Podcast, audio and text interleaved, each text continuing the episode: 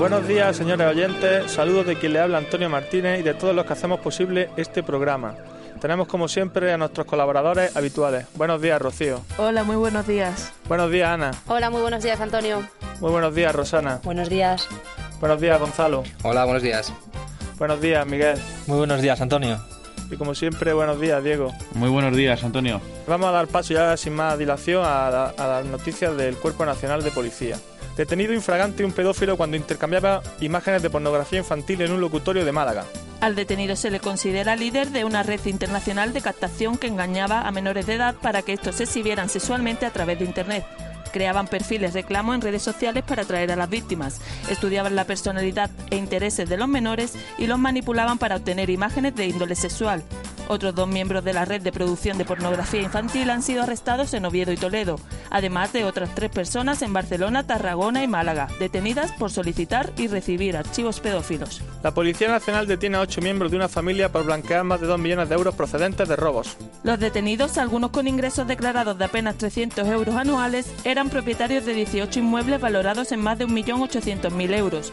Los arrestados, con edades comprendidas entre los 35 y los 49 años de edad, llegaban a emplear a sus parejas sentimentales e incluso a menores de edad para adquirir los bienes y, y ocultar así la procedencia ilícita de las propiedades. Las investigaciones han revelado además que entre los detenidos se encuentran parientes de un conocido alunicero de Madrid. Como consecuencia de la operación se han bloqueado 60 cuentas bancarias, algunas con movimientos superiores a los 800.000 euros, y se ha impuesto el cese de la actividad de cuatro empresas.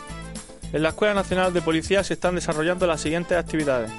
El día 17 recibimos la visita de funcionarios del área de telecomunicaciones de la División Económica y Técnica, con motivo de la celebración de un monográfico sobre el sistema SITEL y su relevancia en las investigaciones que lleva a cabo la policía.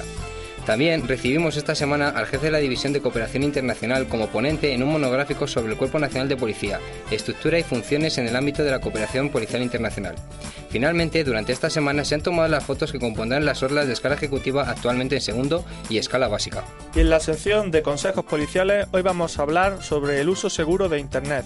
Precauciones en transacciones económicas. No abandonar las copias de los resguardos de compra en las proximidades de los terminales de punto de venta, TPV, pues contienen información sobre las tarjetas que puede ser utilizada tanto en Internet como fuera de red.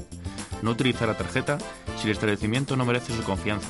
Se conocen casos en que los que se han utilizado el número de tarjeta y el nombre de su titular por personal del propio establecimiento. No introducir el número de la tarjeta en páginas de contenido sexual o pornográfico, en los que se solicita como pretexto para comprobar la mayoría de edad. No facilitar más datos personales de los necesarios. Al enviar información, compruebe que en la parte inferior del navegador Explorer aparece un candado amarillo o un candado cerrado, en el caso de Netscape. Esto indica que sus datos viajan encriptados. Y por último, compruebe que los cargos recibidos se corresponden con los realizados. En Curiosidades Policiales hoy vamos a hablar del robo más surrealista de la historia. Una mujer asaltó una tienda de móviles brasileña con los pantalones bajados y armada con una gigantesca piedra. Las cámaras de seguridad de una tienda de móviles en Brasil grabaron un curioso incidente que ha sido catalogado como uno de los robos más surrealistas y delirantes de la historia. De acuerdo con lo que puede verse en el vídeo, una mujer entra en la tienda con los pantalones bajados, mostrando su ropa interior y cargando una gigantesca piedra. Posteriormente, la mujer apoya la piedra en el mostrador para subirse los pantalones, se habían caído por el peso y esfuerzo de transportar la roca, y vuelve a coger el enorme objeto, con el fin de acabar su extraño plan.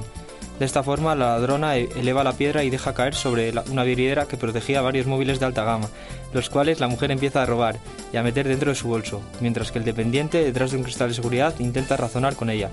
El vídeo, filtrado a través de YouTube, se ha convertido en un auténtico fenómeno en las redes sociales, ya que sorprende por lo rocambolesco de los acontecimientos sucedidos.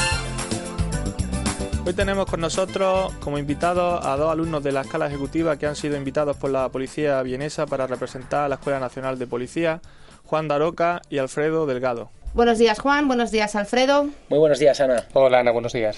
Eh, vosotros, bueno, sois un par de alumnos de la escala ejecutiva de primer año que habéis ido en representación eh, de la Escuela Nacional de Policía eh, a Viena para bailar un vals, que ahora luego seguidamente nos explicaréis. Pero primero de todo vamos a empezar brevemente con, para conoceros un poco, contándonos un poco qué, qué, cómo habéis llegado aquí. Pues yo soy Juan Daroca, tengo 30 años, soy licenciado en Derecho y aprobé la escala ejecutiva este año pasado, con lo cual entré en la escuela en septiembre y desde ahí llevo.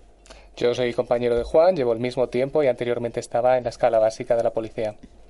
Con respecto al baile, ¿cómo fue el proceso de selección? ¿Cómo surgió todo?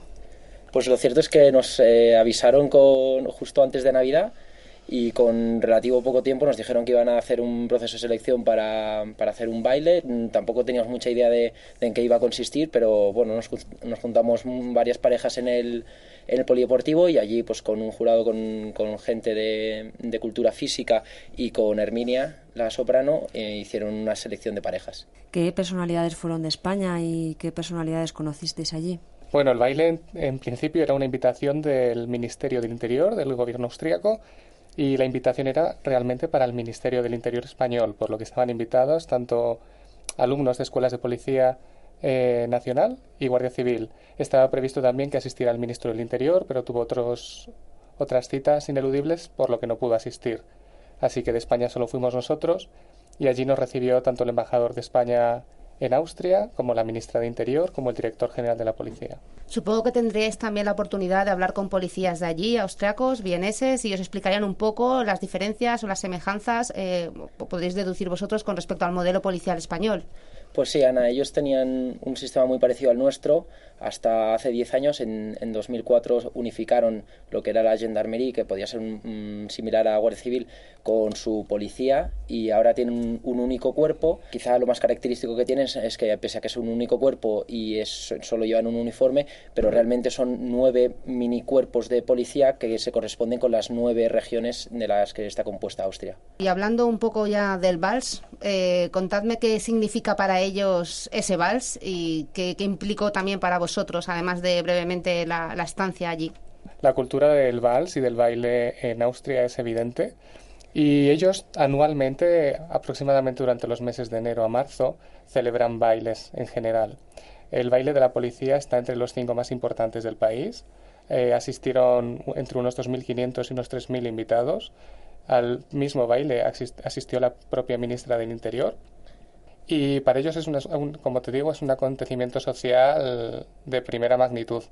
Cada año invitan, digamos, a una delegación de policías. El año pasado fue Eslovaquia. Anteriormente, pues han ido Croacia, eh, Estados Unidos o Marruecos. Este año correspondía a, a la delegación española y hemos intentado dejar el pabellón lo más alto posible. Seguro que sí, no me queda ninguna duda. Muchas gracias por haber estado aquí con nosotros esta, esta mañana. Muchas gracias a ti, Ana, ha sido un placer. Muchas gracias, Ana. Gracias también a todos nuestros oyentes y recordarles que les esperamos la semana que viene. Y con esto nos despedimos hasta el próximo día, no sin mandar un afectuoso saludo a todos nuestros compañeros del equipo de Antena